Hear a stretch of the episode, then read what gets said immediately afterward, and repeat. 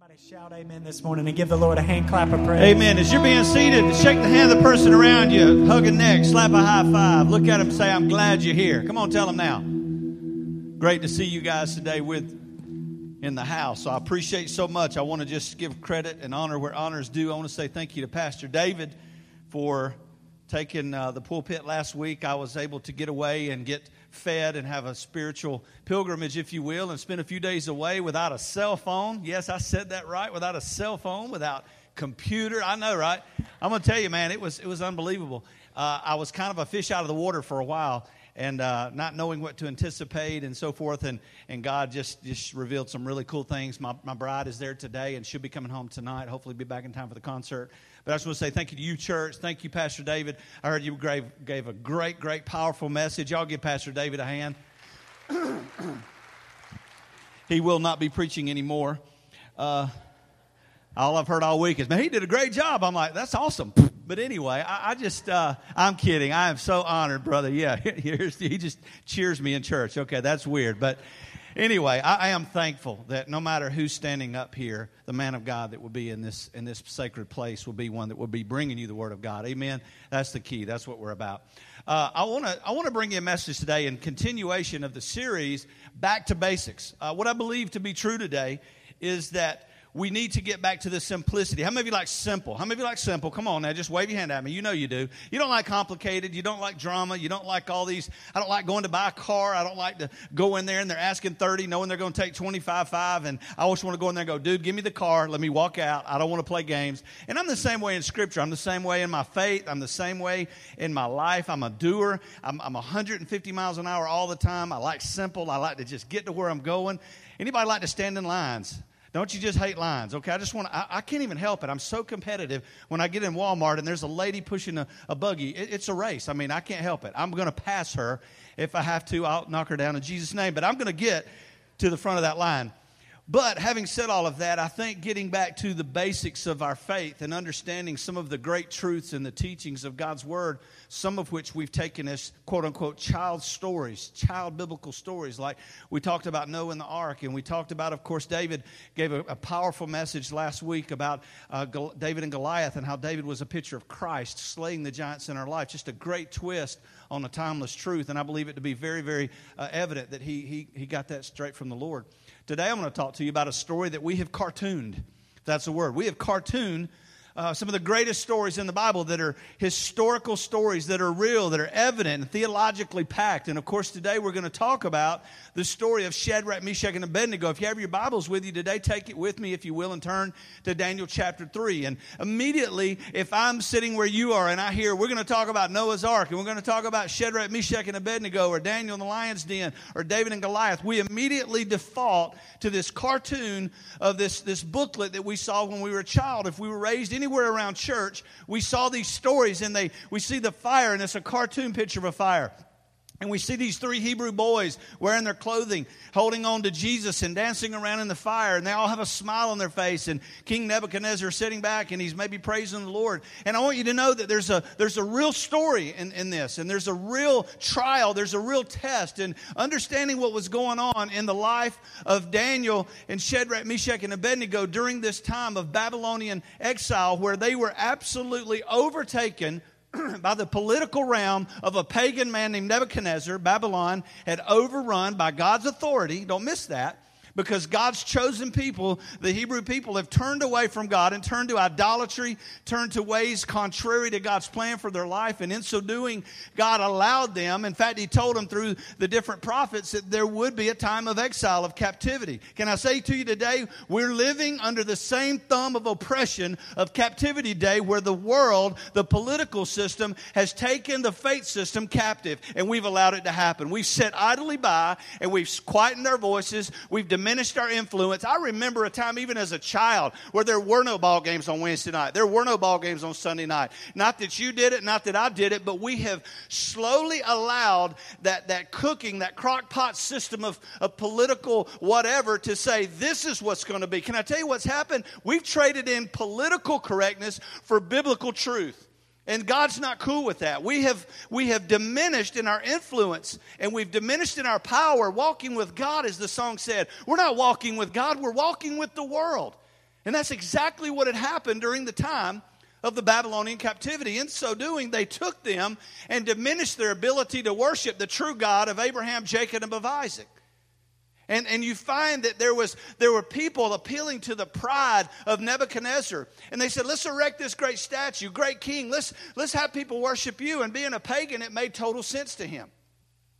So they erected a 90 foot statue by 90 feet wide, a picture of Nebuchadnezzar. And the Bible says that they were told as by a decree excuse me, by decree that every time the music would start, they would bow down, stop what they're doing, and they would worship this golden image. They would turn and face it as if we would do today when the national anthem is played. We would turn and face the flag, place our hand over our heart, pledging allegiance, if you will, to the flag.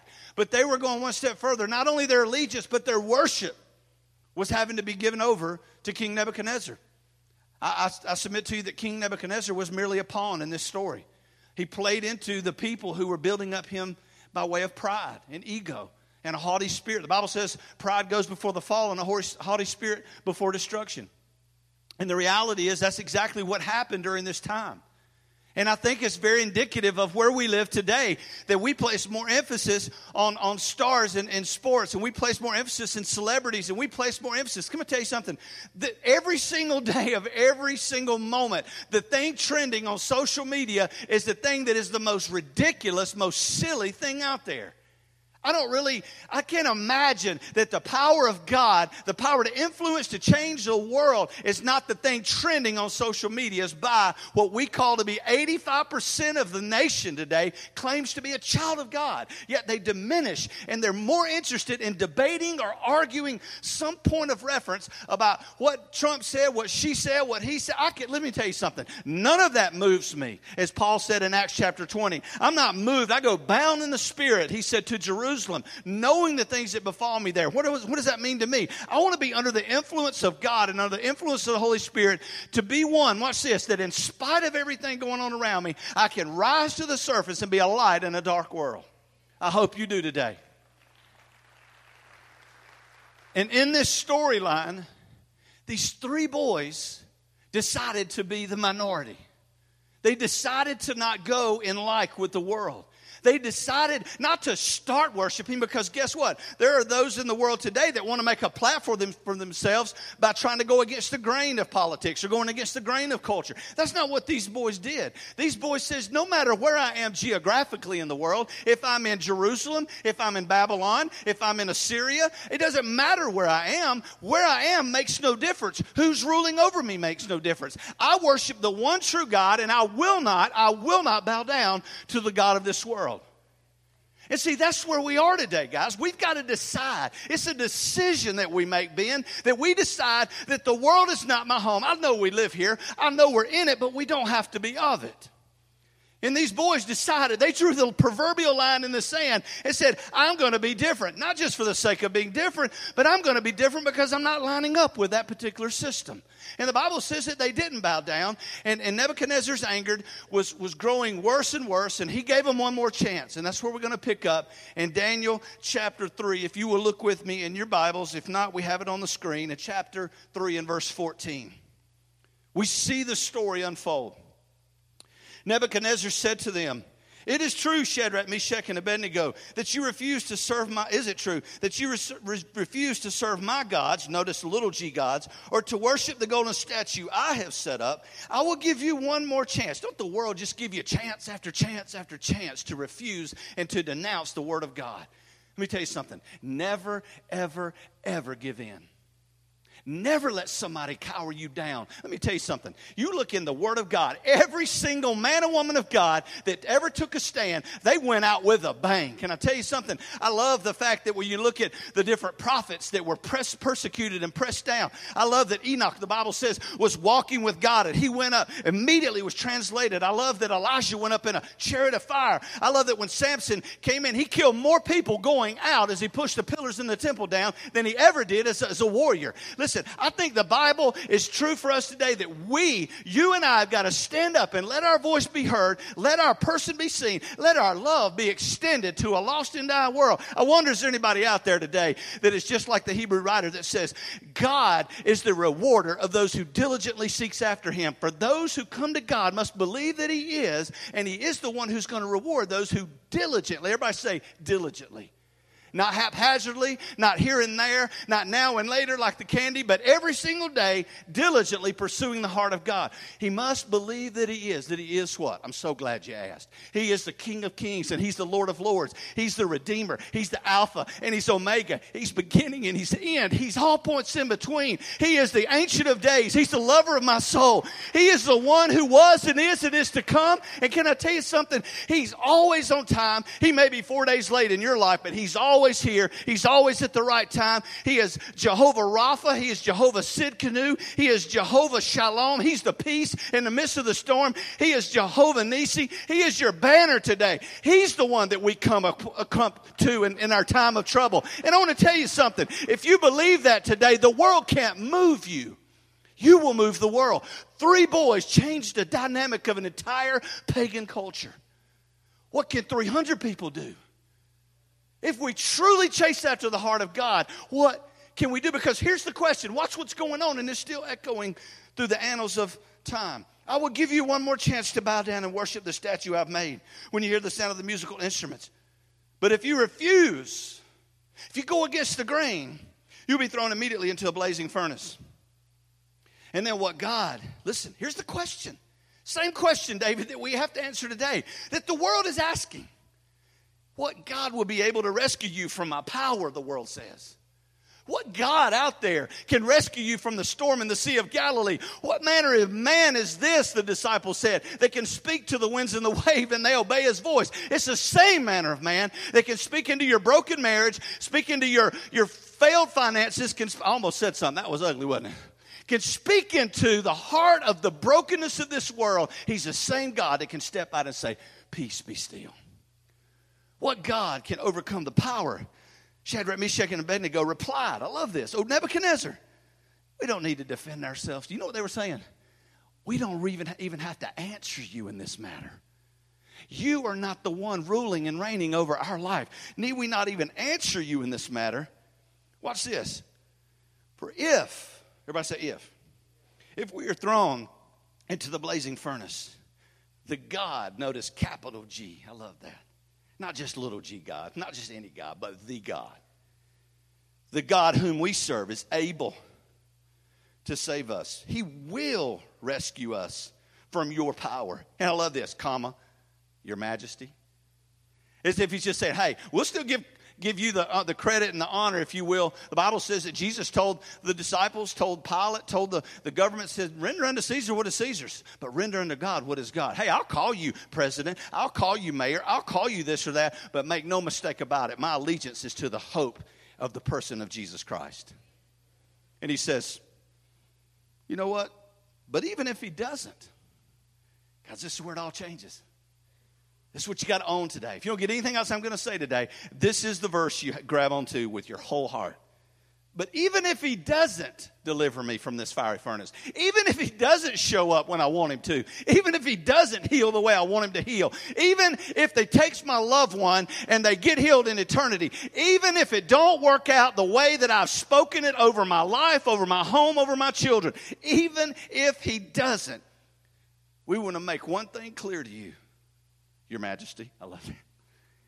That we will never serve your gods or worship the golden statue you have set up.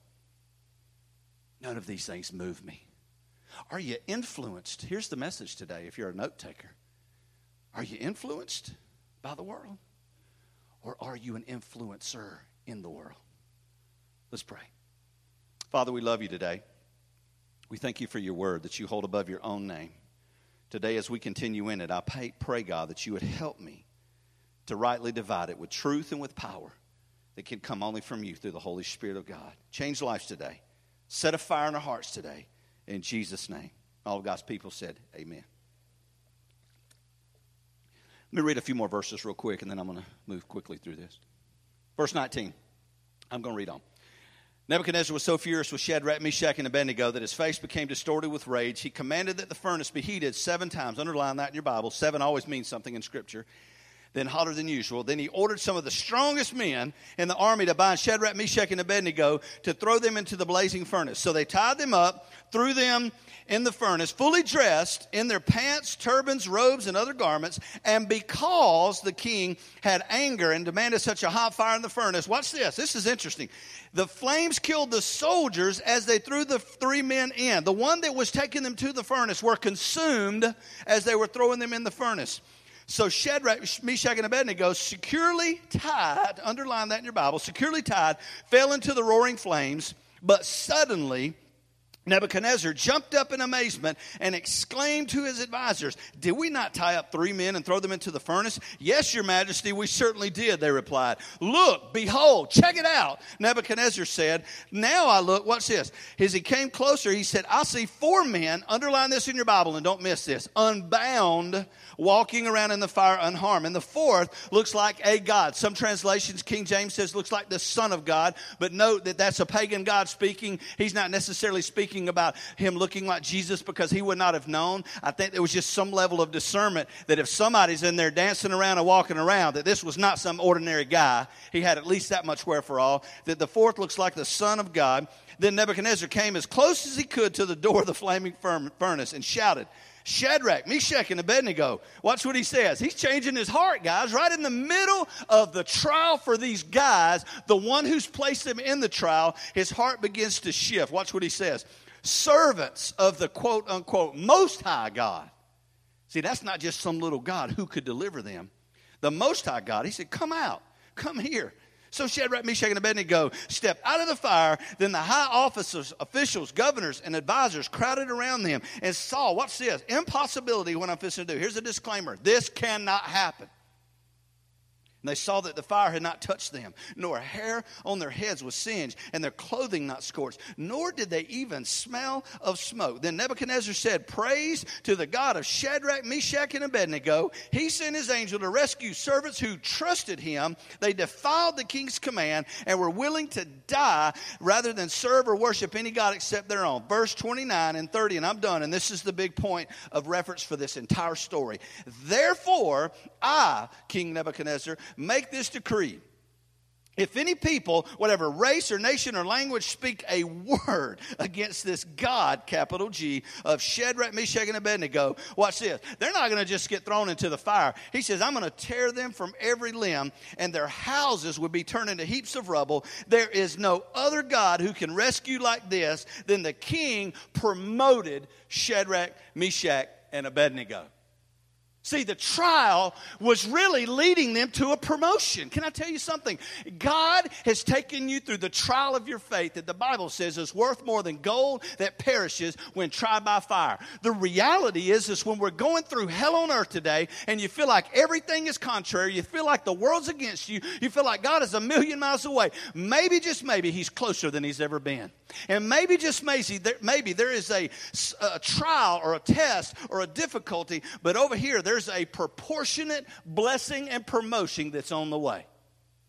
You see, the reality is sometimes we abort the promotion and the blessing right at the last moment because we throw our hands up and say, God, where are you? And can I tell you what his answer is going to be before you ever ask it? He's saying, I'm right here. I've never left you nor forsaken you. Matter of fact, I'm doing this that I may be glorified. What did he say? The whole kingdom, but not just them. Assyria, every nation, every tongue, every kindred. Can I tell you something, David? That sounds a lot like the Great Commission in Matthew 28 and 19, does it not? He gave the Great Commission in Daniel chapter 3 and verse 30, where he said, Every nation, every kindred, every tongue, every language, every race, every people group. Guess what? If they don't bow down to this God, I'm going to tear them limb for limb. This is a pagan God, for goodness sakes. Mark, what's the story with that? God can change the heart of anybody with just three who are faithful. See, God doesn't need a, a, a, big number of people. He proved that with the 12 disciples, that He sent out the message of hope to the entire world. We follow big crowds. We want numbers. Make no mistake about it. We desire to have every seat in this place filled up, but not just for the sake of high fives behind the wall. David will tell you, Tyler will tell you, Doug, Ben, and others will tell you. We never sit down and say, How can we bring numbers into the house? What we do is say, how can we change lives? How can we ignite passion? How can we make people change their way? How can we make people get excited about the ways of God? And guess what? When that happens, the default to that is people will be busting the doors down. And it will be because of you and in spite of me. See, the word, you're supposed to say amen. You're supposed to say, no, Mark, you can preach. The heartbeat behind this story is fivefold. Real quickly, I want to give you some, some points. Five things we can learn from the story. Number one, when the world says bow down, it's now time to stand up. When the world says bow down, it's high time to stand up. The Bible says, having done all to stand, stand therefore in Ephesians 6, having on the full armor of God. Listen, you can't stand if you're not suited up for battle. If you don't have the Word of God as your offensive weapon, you are going naked into battle. But if you study the stories of those in the, in the, Old Testament, I mean, look at look at the men who who came to God and he says, "Look, I don't I don't need a big war." Think about think about Joshua when he was about to take the city of Jericho. He was a mighty man of battle, the Bible says, and he came up and he probably had all of these sand tables and okay, put the catapults over here and a horseman to go over here and here's where the swords are going to go. And he's got all this plan and he's orchestrating this big battle to overtake this huge fortified city of Jericho that God had already given them. And watch what God did. God said, Hey, put all that down. Just get your folks and start walking around and shouting the glory of God. I'm going to bring the walls down without one weapon fired. See, God is unorthodox in his manner in which he changes the world. It just needs a little bit of faith. The Bible calls it a grain of mustard seed, the smallest of all seeds, yet growing into the hardiest of all plants, rooted in the soul. When he says, when the world says bow down, it's time to stand up. I love the fact that we see in Acts the first martyr. I love that because the storyline that unfolds is we see one guy who's willing to stand up in the face of death. And his name is Stephen. He was also the first disciple recorded in Acts 6. But he was the first martyr. And I love the fact that he became in his death, he became a picture of Jesus Christ, literally paralleling some of the messianic words that Jesus spoke from the cross. But I love even greater the fact that the Bible says that they came and they laid his clothing down at the foot of a man named Saul of Tarsus who was there, who was witnessing. If you know customs, he would have ordered the stoning of that man that day. And yet, watch what happens. The Bible says that as he's being stoned, as he's being pulted with rocks, the flesh torn from his body, rocks hitting his head. And, and just can you imagine, can you fathom what that must have felt like? Yet he says, Lord, lay not this sin to their charge, lay it not at their feet. Much like Jesus said, Father, forgive them, for they know not what they do. But as he's speaking these words, the Bible says that he looked into heaven and he saw Jesus standing at the right hand of the Father. Why is that important? Because if you look into Scripture, every single time you see Jesus seated at the right hand of the Father.